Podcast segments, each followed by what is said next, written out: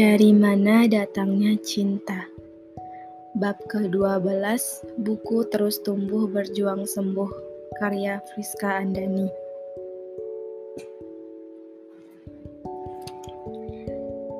Ada Sayyidah Fatimah yang sangat menjaga kerahasiaan cintanya baik dari segi ekspresi, sikap maupun kalimat.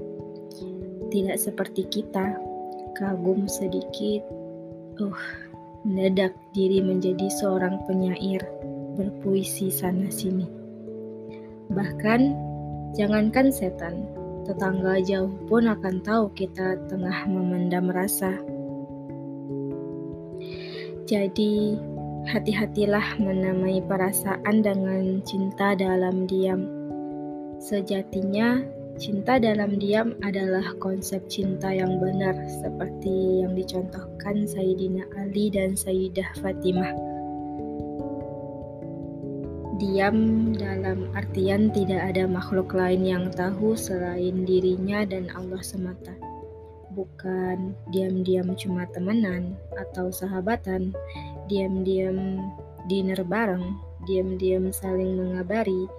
Jangankan setan, bisa jadi jika kita seterkenal itu, fans kita pun tahu kita sedang bucin.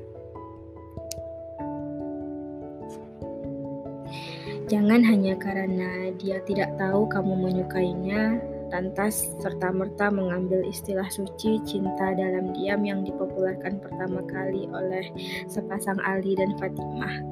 Padahal you just have crush on him or her. Bukan cinta dalam diam yang baik dan benar dalam hal penjagaan diri hingga akad. Konsep cinta dalam diam juga menempati posisi ideal dengan cinta setelah akad sebagai konsep paling benar dalam mencintai dan dicintai karena Allah. Cara mana pun yang kamu pilih, sejatinya menambah plus satu dalam ketaatan kepada Allah. Jujur, dengan cara mana pun tak menjanjikan sesuatu yang selalu baik di depan sana.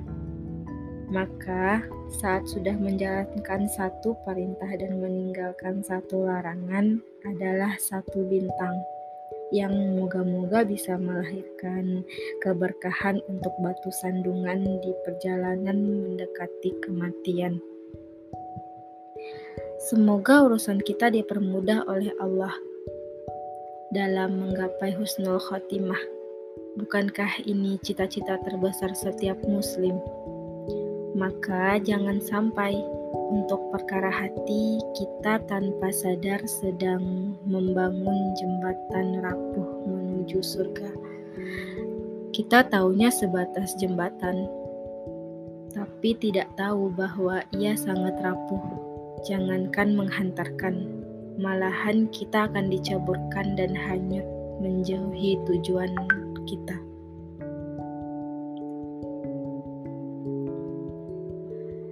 Apa pun itu, segala sesuatu yang dimulai dengan cara yang tidak baik, jika berhasil maka poinmu tetap berkurang satu, yaitu dalam hal gagal memulai dengan baik dan benar. Sedangkan jika gagal, yang kamu dapat hanya kecewa. Menurutmu, apa keduanya baik?